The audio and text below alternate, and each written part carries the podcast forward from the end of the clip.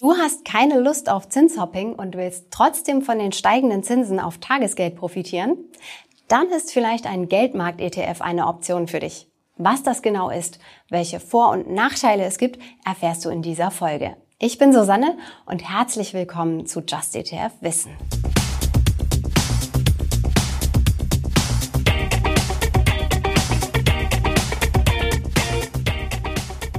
Die Zinsen steigen und die Banken liefern sich im Kampf um neue Kunden Zinsschlachten. Auch wenn du keine Lust auf Zinshopping hast, kannst du von den gestiegenen Zinssätzen profitieren. Und zwar mit einem Geldmarkt-ETF, auch Tagesgeld- oder Money Market ETF genannt.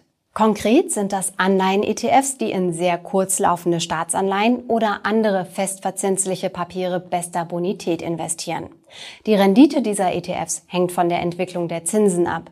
Wenn es also ein ETF ist, der in Papiere aus dem Euroraum investiert, dann wirken sich die Entscheidungen der Europäischen Zentralbank auf die Rendite aus. Am Zinssatz der EZB orientieren sich auch die Banken, wenn sie die Zinsen für ihre Tagesgeldkonten festlegen. Deshalb der Name Tagesgeld-ETF.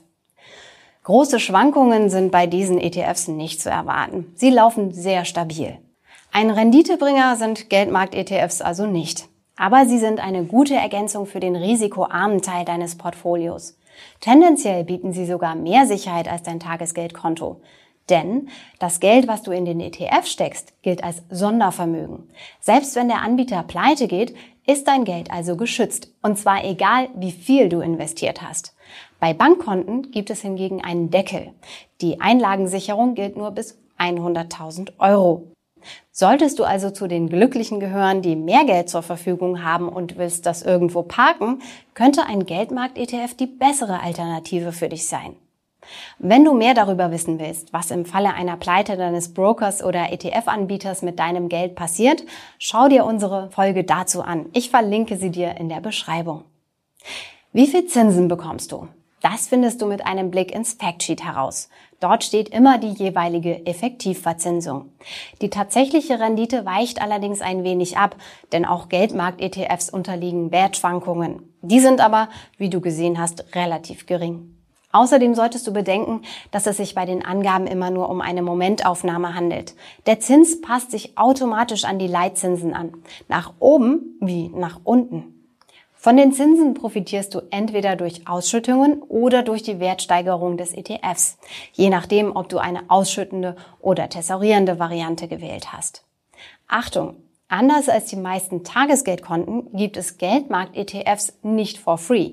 Allerdings sind die Kosten relativ niedrig. Wie du in unserer Just-ETF-Suche sehen kannst, zahlst du zwischen 0,05 und 0,35% pro Jahr.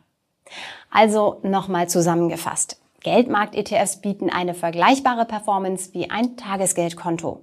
Die Wertschwankungen sind relativ gering, die Wertentwicklung allerdings auch.